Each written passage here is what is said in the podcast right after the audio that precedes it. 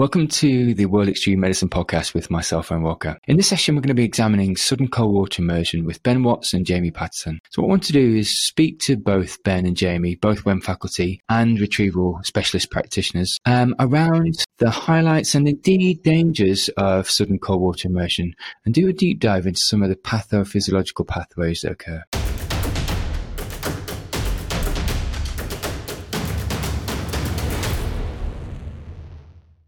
So this is both in light of recent events, but also prospectively to promote a discussion around the very real danger of cold water immersion.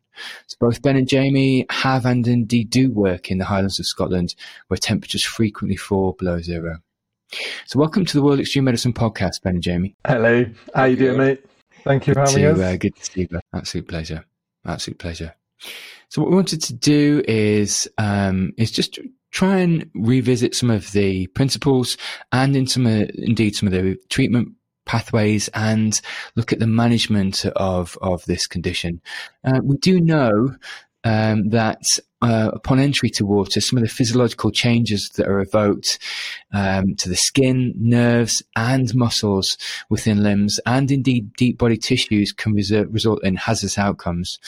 So I guess my question first to Jamie would be, could you outline some of the main problems around some cold, water immersion that pediatrics or indeed indeed adults face? Yeah, of course. Um, so for adults or children, entering the water is kind of a multifaceted problem. Um, so cold water, and it doesn't really need to be that cold either. In terms of you know, water freezes, etc., and there's ice everywhere and snow. Um, you enter the water and it's cold enough and you're not um, acclimatized or acclimated or anything like that, you're going to have some pretty horrendous physiological responses where you get the kind of classic term of cold water shock, where you get um, inspiratory gasping and hyperventilation, um, which is the last thing you need to be doing when you enter the water, especially in an uncontrolled manner. Um, the other big problem with that is, is that I think that a lot of people, and certainly I did until a few years ago, underestimate how dangerous the water actually is. Um, so, especially moving water and what we call swift water, the forces that you're exposed to very, very and instantaneously when you enter the water, um, when you start looking at the physics of it all, like it's a crazy amount of force that's exposed on your body. Even if you're trying to stand up or indeed you're trying to uh, swim, um, if you don't have a good understanding of hydrology and and um, how these forces are acting on you, like it's going to be working against you the whole time, um, which makes surviving and makes um, you know getting yourself to being able to do something to get yourself to a place of safety even harder. All the while, you're you're trying not to um, swallow liters and liters of water, and then um, probably not that long until you reach swim failure where your muscles cool. Um, you're probably ineffective swimming because it becomes even more ineffective. And then, um, yeah, leading to probably, you know, being swept away or, or caught up on something as well. So, Ben, can we just look at what's happening on the physiological level and just from uh, the body's reaction, uh, both indeed a gasp reaction and, as Jamie was saying, this this possibility you can get acute swim failure. Yeah, absolutely. So. I think the the first thing to talk about is the fact that the physiological responses that you get with cold water immersion is one of the reasons that lots of people take up cold water swimming as a pastime. Um, so you have two main things that are, are, are, kind of being affecting your physiology. So the first one is if your head and face go under the water, that face that when it becomes cold and wet triggers your breath hold diving response. Okay. Um, however, your as as you've already alluded to, your surface kind of cutaneous receptors um, are responding to the fact that they're being triggered, um, and these trigger two different symptom uh, systems. So your diving response triggers your parasympathetic system. So that's affecting your uh, sinoatrial and your AV nodes. So that's essentially looking to slow down your heart. your cutaneous cold receptors, when that triggers the cold shock response, what you've then got is a sympathetic stimulation. So that's also affecting your SA and AV nodes, but also the myocardium to speed your heart up. So uh, there's there's a paper from uh, Tipton, so Mike Tipton, who's an, an expert in like in, incredible amount of research over the last 20 30 years um, on uh, cold water immersion so um, this autonomic conflict so the the the difference between your parasympathetic and your sympathetic nervous systems acting at the same time can cause arrhythmias so that's one of the first things that is um, happening physiologically. So your heart is trying to simultaneously slow down and speed up because of two different systems being triggered within your body. Um, now, there are things that can obviously affect uh, your susceptibility to this.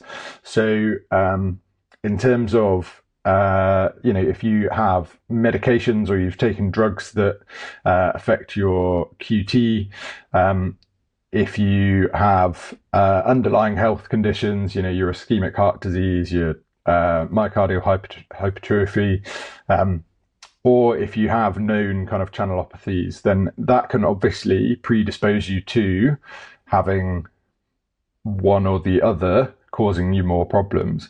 Um, so the the other things that physiologically um, will be happening um, in terms of your activation of the sympathetic nervous system, you're going to get peripheral vasoconstriction, you're going to get tachycardia. Um, and with the gasp reflex, um, you're going to get hypocapnia, so uh, potentially hyperventilating. You're going to blow off some of your carbon dioxide, um, and that's going to reduce your cerebral blood flow, um, potentially causing things like respiratory alkalosis down the line. Um, so there's there's lots of things that are affecting your whole body negatively from different systems. Now, when we look historically at cold water immersion, and a lot of uh, cold water immersion deaths have been recorded as drownings, but without actually having any water in their lungs. So, um, you know, the the likelihood is, and, and what's reported by by Professor Tipton is that that's probably due to a early arrhythmia. So it's not a primary drowning case, but it's a cold water exposure leading to a sudden fatal arrhythmia. Equally, you can have the stimulation with stimulation of your cutaneous cold receptors.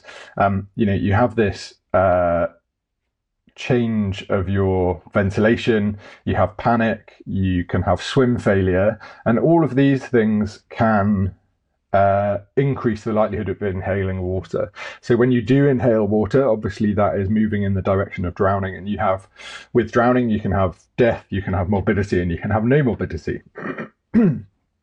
so the the cold water immersion itself um, is very different from drowning in cold water. Uh, it is the physiological processes that are happening to your body initially on entering the water. Um, and I'm sure we'll go on to talk about it shortly. But the difference between having your head clear and having your head under the water, um, and potentially the transition from having your head clear, having a reduction in uh, muscle uh, kind of usefulness um, over time as you become cold. Um, and then having swim failure and your your head starting to move underwater, that changes the situation. It changes the survivability potentially of these sorts of uh, exposures. So the take home points are: if your head's out and someone has had a very cold uh, water exposure and they have died, but they haven't ever had their head underwater, the likelihood is this is from arrhythmia, it's from a change in uh, their their cardiac rhythm with potential for hypothermic uh, insult in that. Um, and obviously, there are very specific guidelines on what we do for resuscitation of those hypothermic patients. In terms of your drowned patient, so the patient that's had their head underwater, whether that is an immediate or a down the line event, um, you know, there's potential that that person's inhaled water. And again, that changes slightly what you want to do in terms of prioritizing your management of these patients. And I guess for us, that's the key of, of how we go on to manage them.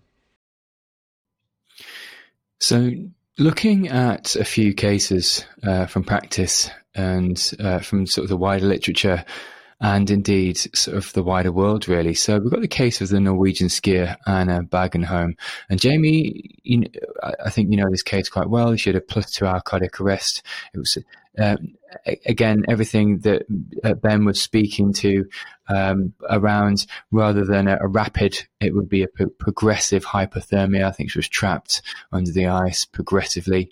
Um, had a ROSC post two hours or post plus two hours with good outcome. Could you maybe speak to, is this a rare case? Is it a fringe case? Or indeed, uh, is there, is there a good outcome for these, the, these kind of patients? Uh, yeah. So, um, for a bit of background, Anna was a Swedish uh, radiologist working in Norway at the time, uh, doing a residency at the University Hospital of Northern Norway in Tromsø. Um, skiing after work and uh, came down a run and essentially um, went through a hole in the ice uh, after she fell over, I think. Um, kind of lost control, fell headfirst onto a layer of of ice, and it was over a kind of a mountain stream which is running underneath the ice, kind of a, a, a bit of a waterfall, like. Um, and she was on her back and face, uh, obviously looking up. Um, and her head and torso, as as the kind of water hit her, head and torso got dragged under. The water filled her clothes up, um, and her kind of body became trapped in the ice with her skis um, kind of sticking out. Um, I think it took her friends maybe five, six, seven minutes um, of like trying to pull her out and trying to rescue her um, before they called for for rescue teams, which I think certainly any of us would be in that position of trying to self rescue. I think um, self rescue and bystander action is probably one of the most form, uh, effective forms of rescue. Um, certainly, certainly when talking about resuscitation.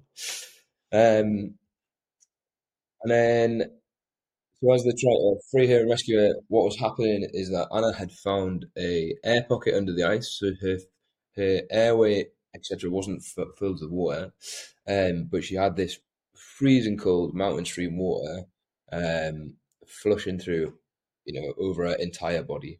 So she had very effective convective cooling. Um, obviously, quite a lot of um, quite a lot of um, radiation into that water as well from a from a body, um, and quite a lot of conduction. So in terms of you know thermoreg- thermoregulation mechanisms, we're working on it. Like this is probably one of the fastest ways you could cool something is pour a load of ice water over it, uh, really really fast. Um, after about forty minutes, she stopped moving, um, and then I think it took them about eighty minutes uh, of being trapped under this twenty centimeter thick ice um, for her to be freed. Um, when they managed to pull her out, um, I think there was two doctors from from the the, the rescue teams there, uh, and they started CPR. Um, she was flown then to um, uh, Tromsø University Hospital, um, and I think um, she was flown there within the hour by a Sea King rescue helicopter, um, and when she got to hospital, her core body temperature was was recorded at thirteen point seven degrees Celsius, um, which I believe is still the lowest recorded core temperature um, in an adult ever recorded for a, a, a survivable uh, or a survivor, somebody to come back from that um, core temperature. Um, so um, I believe the lead kind of doctor consultant on that day was a, a gentleman called Mads Gilbert. And um, both these people have come to speak at, at WEM conferences in the past. And um, essentially, he led the team that, uh, you know, hundreds of doctors and nurses and healthcare professionals, where they um, worked for nine hours to kind of bring her back Um, she was put on ECMO, which is extracorporeal membrane oxy- oxygenation machine, which when you see one of these working, it's like a work of science fiction. It really is like modern medicine. To me, not just as a paramedic, but as a human being, seeing somebody's blood volume pumped out of their body uh, to be warmed and then pumped back into them is just the it, for me. It's one of the pinnacles of kind of medicine. It's fascinating. Um, and so they use that they use the ECMO machine to warm her uh, warm her blood outside the body, pop it back in, which is um, one of the most effective ways of rewarming somebody. And then uh, her heart started to beat again. At, I think it was quarter past ten that night, um, and I think the accident had happened about half past six or something that that evening. Um, so she'd been in cardiac arrest for you know three, four hours at that point, and then um, I think after a few days um, on a ventilator in kind of in ITU, she um, woke up uh, and after a few more kind of weeks, months in, in, in hospital, um, kind of went back to, to kind of a full recovery. Uh, she had, I think, a little bit of peripheral neuropathy and paralysis and things, but recovered all those things fully and went back to work. Um, not not too long later, uh, I don't believe it was certainly within the next year. Um, so to speak for how many, you know, how likely is this to, you know, work? Does this work 100% of the time? Do we get everybody back? I think um, that's kind of a multifactorial problem. Yes, you have a patient who's been cooled very rapidly with uh, airway, reasonable airway protection, um, and um, neuroprotection. That, so that hypothermia gives it gives a good neuroprotective um, effect as well. So the brain's need for oxygen reduces significantly. Um, I think a big part of this is um, decision making by the rescuers and the, the medical staff as well. So the things that the teams did to get her out, her friends called for help with it within about ten minutes, um, which is a massive effect. We know that you know the earlier we get someone there, the better. The fact that um, the rescue helicopter was diverted from another job and was available has a big effect.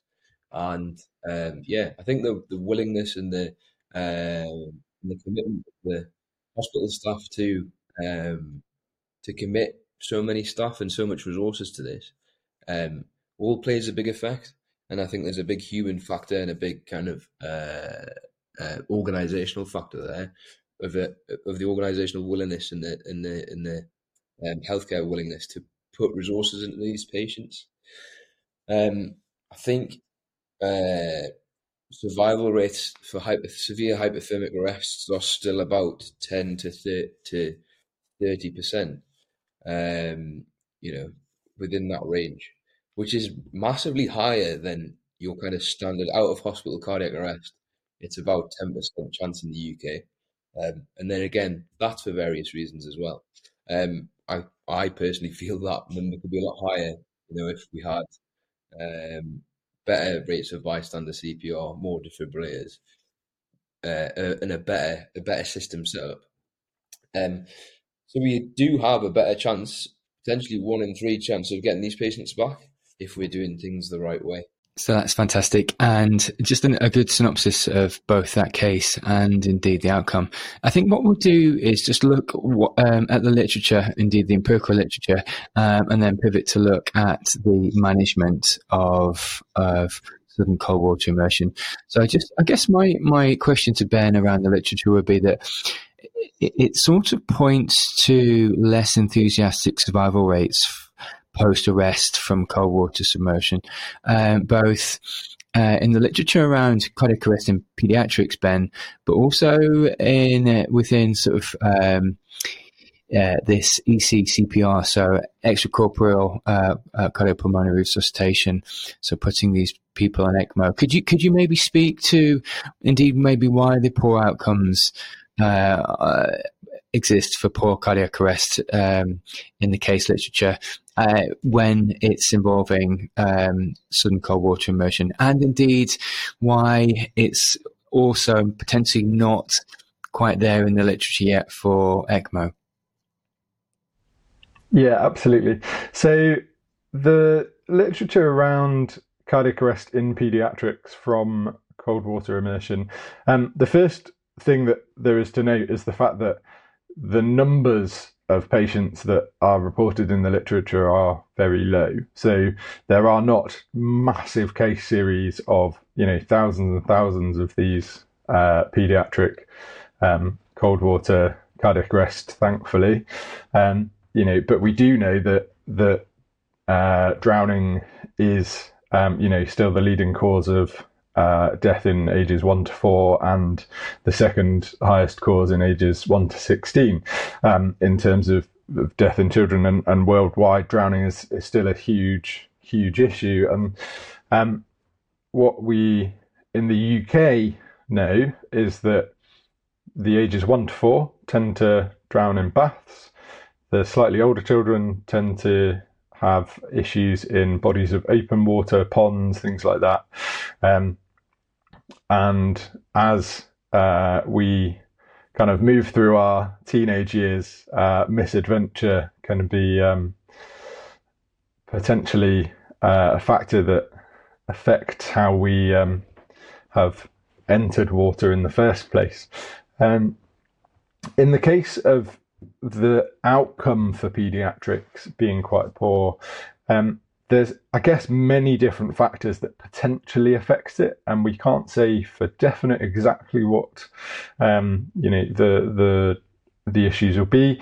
So some of the potential factors are that you, as a child, have a large surface area to um, kind of body ratio, so you are going to cool quicker. Um, you tend not to have as much uh, insulation as a child, so you are more likely to cool quicker. You are less likely to have the ability to control your breathing and to have um, a calm response to that cold water immersion. Um, you're less likely to have had training in how to self rescue. So, you know, um, there's big projects from the RNLI looking at uh, you know how to float, how to survive, um, and that hopefully is is starting to filter through schools and communities that actually you know children have that better um, availability of of knowledge of how to survive in water and how to self rescue because as Jamie said you know self rescue and rescue by bystanders and parents is is where the difference is made in these cases. Um, in terms of uh, you know children having cold water uh, ev- uh, immersion events, they potentially have as much chance as an adult of survival in the right circumstances. Unfortunately, the circumstances that they tend to find themselves in, they are probably doing something without the knowledge of adults. Potentially, there may be less people uh, around when they're you know when they are in a state of misadventure um, and so the the things that Jamie talks about in terms of the you know immediate kind of rescue and CPR and good quality things you know we still know that the adults and bystanders are less likely to go to a child that looks to be in distress because of you know social norms. People will want to um, but then may take a little while to get them into a position that they are willing to go and rescue others. Um, in terms of the ECCPR uh, for hypothermic arrest, one of the one of the biggest issues, I guess, for us certainly in the UK is actual availability of ECCPR. So, you know, in in Scotland, um, we have uh, ECMO available uh, in Aberdeen uh, for adults and uh, children at the Children's Hospital in uh, Glasgow, and I think also possibly in Edinburgh, uh, ECMO is available. Obviously, there are alternatives in terms of cardiac bypass available in more places, but actually, the, the centres are few and far between. Um, and across England, there are you know specialist ECMO centres, but again, very few and far between. The availability um, of those uh, services will vary in terms of time frame, in terms of who's available. Um, we're not regularly accessing them. Um, we know from a pre-hospital environment that the initial phase treatment is just so important. Um, so if we kind of have a look at the the two different kind of etiologies that we're, we're sort of talking about. So the sudden cold water immersion, where the, the patients become cold over a period, short short period of time, but they, they haven't necessarily drowned. They've not been inhaling water. Um, those patients need really good quality CPR, really good rewarming, uh, and they need to be be transported in cardiac arrest as safely as possible with all of the essential management done well. So good CPR, continuous CPR, good ventilation, uh, optimized ventilation, you know, ideally suctioning any secretions, potentially, uh, if it's available, you know, passing of NG tubes um, to, uh, to deflate the stomach, to reduce the risk of um, any uh, regurgitation. Um, and then you know, in terms of the drug therapy, following your your your guidelines, uh, looking at your um, special kind of circumstance cardiac arrest guidelines for hypothermia, um, which again we can we can talk about in a short while. And with your drownings, um, you know, the CPR is really important. Your oxygenation, your ventilation management, your suctioning is even more important. You know, whether you're using multiple suction devices, if you have got that regurgitation, um, if it's in your skill set and you are a seasoned provider with um, you know the skills the the ability to be practicing regularly you know intubation for these patients is is beneficial. Um, However, if not, it's important that you're ventilating in the most effective method for that patient, um, and you know potentially using two-person techniques for bag valve masking patients or using i-gels. When it comes to accessing ECPR, uh, so your ECMO um, early communication is going to be key for these. So speaking to the hospital really early, if someone can break away during the pre-hospital phase, working out where the uh, you know closest ECMO centre is, speaking to an A and E, potentially going to your nearest A and E with the the pre-alert that this patient may be an ECMO candidate, and there may be pathways within your ambulance service within your uh, local health authority where ECMO retrieval teams are able to come to the hospital that's closest to you rather than you bypassing a load of hospitals to go somewhere really far away. Um, but getting them, you know, in into a hospital to then have that specialist retrieval um, is is probably far more important. Um, in terms of warming, I think we'll we'll probably talk about that in a lot more detail shortly. Um, so, from a pre-hospital point of view, really important primary, good quality CPR, all the essential skin, skills done well, early consideration of ECMO and early communication of the circumstances of the cardiac arrest to the receiving centre.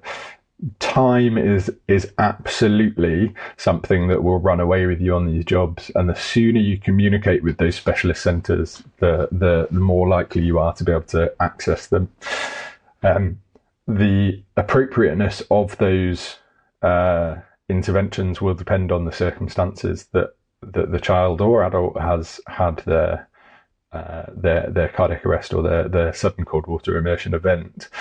Um, but like I said, the key is doing those essential things well, transporting safely. You're probably going to need lots of people. This is going to be a, a people intensive, work intensive uh, incident, you're going to want to have the best quality CPR at all times. So regular rotation, particularly if you're in a cold environment doing CPR, um, you are going to want to to be rotating very regularly to to keep that CPR the best as possible. So just pivoting on to that, uh, Ben, you've mentioned some key aspects of, of management there. Um, Jamie, I wondered if you could give us some fundamentals from your perspective, maybe about sort of stripping clothes off and indeed that conduction principle you were talking about earlier. So when you're approaching the either peri-arrest or indeed post arrest hypothermic patient, what, what, what would you look to be doing for these patients? So, as, as, as always, it's the basics done well. So, in your peri arrest patient, in any patient really, especially those patients who are um, suffering traumatic injuries, um, we know that um, hypothermia uh, combined with trauma produce, produces um, the, the triad of death and it makes them coagulopathic and um, worsens prognosis. If a patient becomes hypothermic in any in any part of their kind of patient journey, um, they will have uh, longer stays in hospital. They're more susceptible to infections and just um, have a bad time. Um, so, um, I think hypothermia and the impacts of hypothermia, especially in the NHS, is very underreported um, because we know that pre-hospital temperature management isn't very accurate. Um, people become hypothermic in hospital wards as well, um, for various reasons. So um, the basics done well is really important. So protecting them from the environment, um, and it's not just a case of turning up and putting a sleeping bag or a load of jackets over somebody.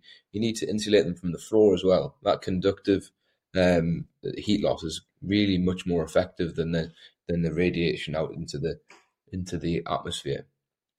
Removing wet clothing is really important as well. As somebody warms up and their and their um, their core temperature comes up, that's gonna start to warm their clothes as well and then those clothes will start to dry out.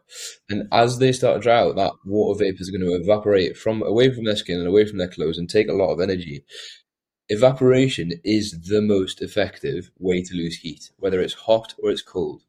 If you're wearing cold, um, if you're wearing cold, wet clothes, you're going to cool a lot faster. As you're trying to warm your patient up, they're just not going to get any warmer. That's also why Scotland in the winter feels much colder than minus 30 in Canada. The water vapor is still in the air, it hits your face, your, your face and your skin temperature evaporates the water vapor and makes you feel colder um, than that nice dry, um, that dry cold at, kind of minus 30 where there is no water vapor in the air. Um, there is the old myth that you lose all the, the most of your heat through your head as well. And while it's in, in, important to cover the patient's head, you lose heat from wherever's uncovered. Um, and if you've got pretty much everything covered, the next biggest place you're going to lose heat from is through um, breathing. So as you breathe in and out, you have to uh, warm and humidify the air to be able to use it in, in your body and, in respiration. So um, using a buff or a face mask or some sort of uh, balaclava kind of deal to um, kind of reduce that differential as well is gonna is gonna help massively too. Um, so yeah, insulate the water environment below below kind of thirty degrees. You're going to need um, exogenous heat, so a, a, a, source of heat which is not the patient and not you. Um, there's no point in putting a person in a sleeping bag with them because while they will get warm, you're going to get cold as well, and then you probably you'll potentially have two patients on, um, uh, and, and that's what we really don't need. So you kind of classify these in two, two, well, two or three classifications. So you've got external passive. Um, so removing wet clothing is really, really important. Um, blankets, uh, warm drinks are good if the patient can manage that. Um, but if you throw a, a, cup of tea into a cold bath, that doesn't warm it up. So you don't take too much in the fact that they're managing warm drinks because it's probably not having that much effect, and you still need to do it in conjunction with everything else. And it's a multifactorial thing. So um, you can then look at external actives. So if you've got um, uh, a forced air heater, um, where you can, you know, uh, use a, a, Bair Hugger or some some form of kind of heated blanket with, with warm air, or indeed convective warm air over the patient is going to really help as well. And then into the more advanced kind of interventions where we have uh, internal active heating. So where we're um, ventilating them with warm air, warm humidified air. Um, we're using warmed intravenous fluids. You can we can um, look at um, per, peritoneal um, uh, body lavage, um, and then into things like uh, ECPR, like like Ben's talking about with the the cardio, cardiopulmonary bypass and, and ECMO machines. Um, those things are going to be really effective. Um, by far, obviously, the most effective is your um, is your ECMO machine. You're going to get a, a, temperature increase of one to two degrees every five minutes. Um, if you're doing it really, if it's really effective. Um, but obviously that's reserved for patients who are who are in cardiac arrest as well. Um, there's, I think there's also a bit of a myth still around, you know, well, I don't want to warm them up too quickly um, initially. Now, in my experience, I don't think, and this is anecdotally, I don't think that you can warm somebody up too quickly. I think when you look at the rate of warming on an ECMO machine and how we think, how we see it as really positive that we're getting one to two degrees every five minutes, you're not going to achieve that pre-hospitally. You're lucky if you get one to two degree two degrees by the time you get to hospital. Um, unless unless you're doing stuff that's really really effective and, and probably pretty invasive. Um, so yeah, really effective uh, thermo thermoregulation care, really effective stewardship of the those thermodynamics. And I always see the patient as a set of thermodynamics. What's making this patient cold, and how can I address that? Um, and again, for the patient in cardiac arrest, it's applying you know BLS and ALS as described in all, all your guidelines. Um, rewarming them as fast as possible. Um, I think you could say that rewarming is probably the best antiarrhythmic thing you can do for this patient um, in cardiac arrest. And again, look for don't don't just tunnel vision into the into the hypothermic just because we're outside or it's cold or whatever. Look for comorbidities. Consider alternative diagnosis. Why is why is this person hypothermic? A lot of these patients, especially in the UK, for the twenty thousand hypothermic deaths a year, there is a, an impact from trauma um, and you know drugs and alcohol. Um, and again, as Ben spoke to, like definitely have that early thought that this is going to be a prolonged resuscitation with a multi uh, multi um, resource uh, requirement and multi specialty input as well. Um, this patient is going to require a lot of commitment and a lot of input from resources and um, and clinicians to to do to do these things, and you're going to have to be advocate for this for this patient as well. Um, but yeah, basics done well. Um, and just remembering that you know your, your chest compressions and your defibrillation are most important. Defibrillation is less effective in hypothermia, um, and you know we can do that up to. We're not going to try it until the patient reaches about thirty degrees, um, and then it's going to be three times, and then we're going to probably stop that. Pacing is generally effective. Um, and I think the guidance says that you're not going to try facing the mess. Uh, you're not. It's not going to be effective until normal normothermia is reached, and you're probably not going to. Um, it, it might just be a, sinus bradycardia, which is not going to be not going to get better unless we get warmer. And again, the kind of bottom line, and people have heard this the time and time again, is that they're not dead until they're warm and dead. You can't really diagnose death until um, you've got a patient who has been rewarmed, has um, been managed been managed well, had good ALS, and um, everybody's everybody's on the same on the same uh, page. That's fantastic, Jamie. A really good synopsis from the management of, of the pathology. So, Ben, just to you and indeed then to Jamie, have you got any salient take home points for listeners who want to sort of effectively uh, deal with this pathology? Absolutely. So, when you're managing your sudden cold water immersion patient, uh, you know, careful, gentle handling is really important. Uh, the management of uh, kind of your defibrillation strategies changes, your management of your drug strategies and your pharmacological interventions changes. Um, do the essential things really well. Think about the fact that chest compression is harder in someone that is cold. It's potentially going to be uh, uh, an, a kind of a need for for the the person doing CPR to be changed more frequently. Um, think about the physiology and what it is that's happened to that patient and what they need to be able to combat those issues. Um, I recently had uh, a patient that had a hypothermic cardiac arrest, not from cold water immersion, um, but had CPR for two hours and 20 minutes uh, before getting ROSC, they were super, super unstable in flight. Um, any movement, any acceleration, deceleration hugely changed um, their kind of baseline physiology at the time. Their blood pressure was dropping, going up. Um, their response to their sedation and uh, the drugs that they required to remain sedated post ROSC was they, they needed more frequently and uh, they were essentially a very unstable patient. So it's really important that the the kind of gentle handling, the gentle uh, use of drugs to to make sure that you're not the, the the response was was kind of very quick and very sudden to to kind of um, the vasopressors, um, and so it's just about managing these patients really carefully whilst you're transporting them to a specialist centre or if you know like we've talked about um, that communication very early with those specialist centres with your places that can provide va ecmo uh, eccpr um, so if your patient's in cardiac arrest getting them potentially to come to you um, when you do get that rosc manage them really carefully warm them aggressively like jamie says. Um, you know in terms of that that warming so things like you know uh, warmed fluids is not available to everyone certainly not in the pre-hospital environment.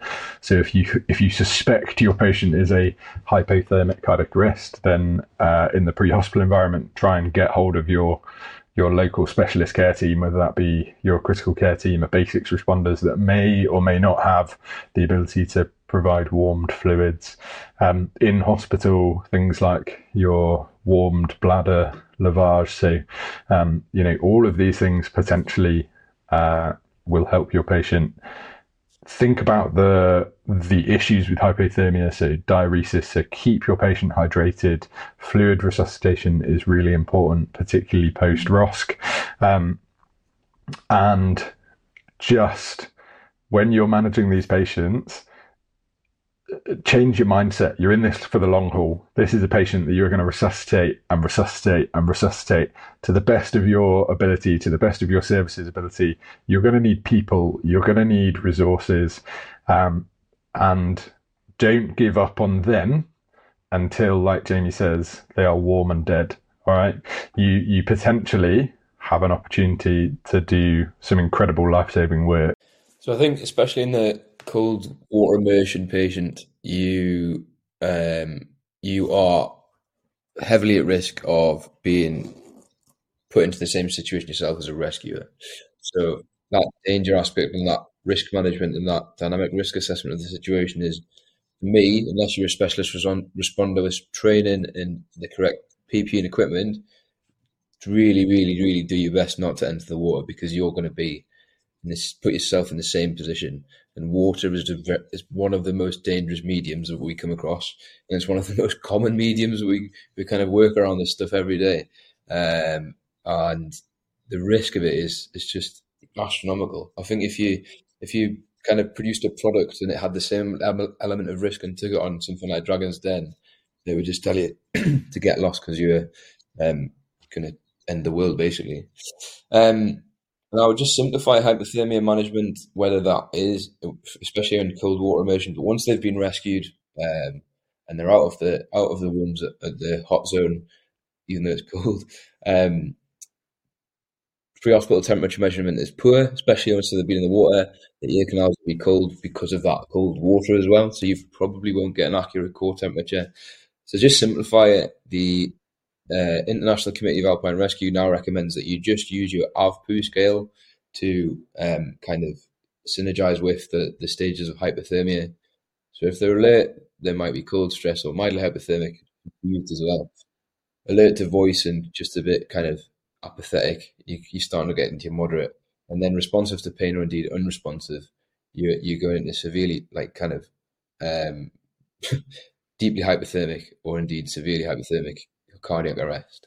And I would just keep it that simple. Um, I echo Ben, warm aggressively, especially pre-hospitally.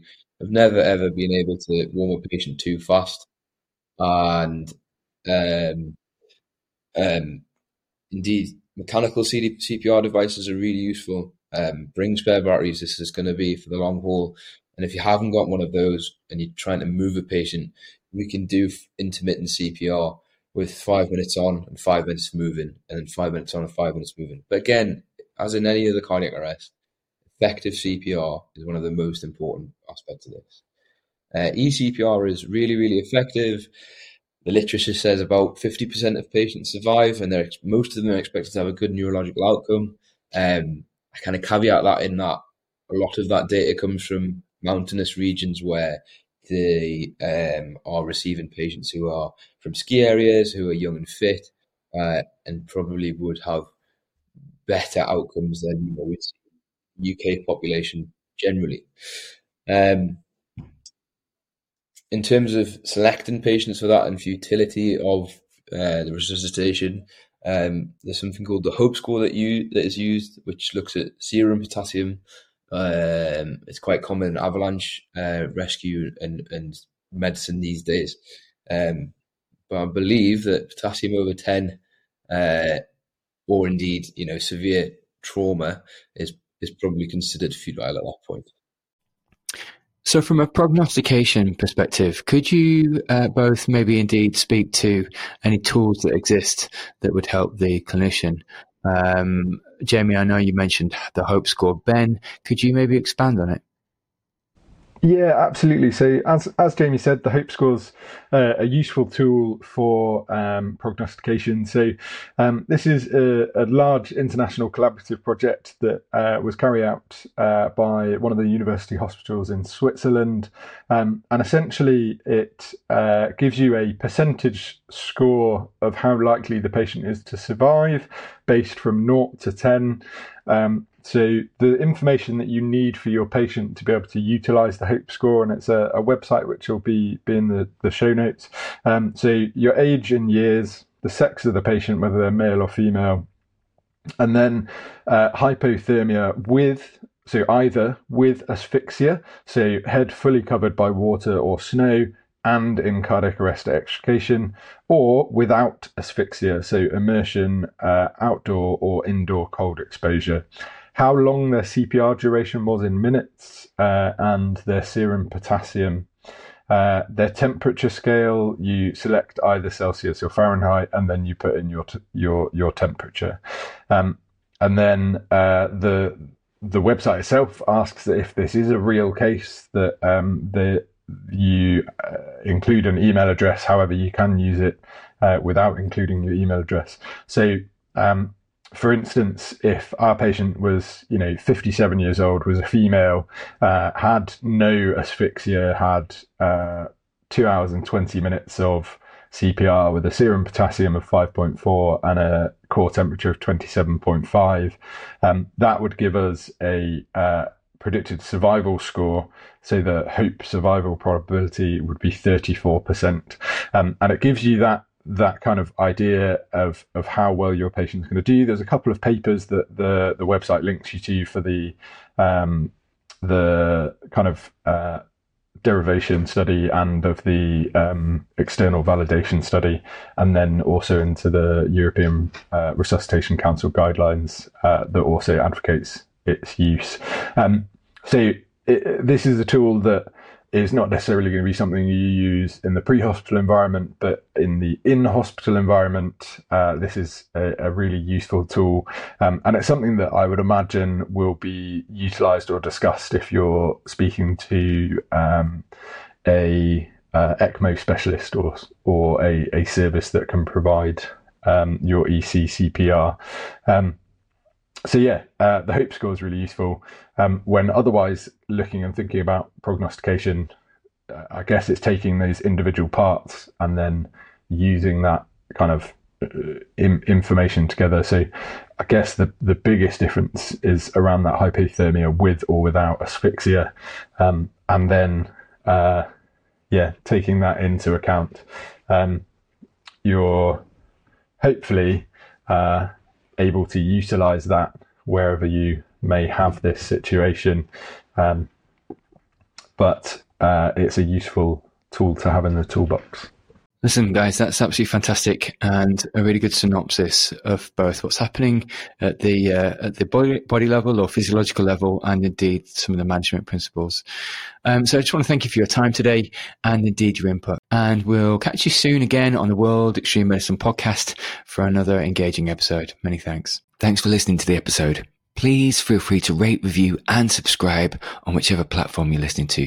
Please also head over to the World Extreme Medicine website where you can find more engaging content on extreme medicine webinars and indeed the collection of courses from our global network, including humanitarian, disaster relief, expedition, space, military, tactical, and performance medicine. Thanks again.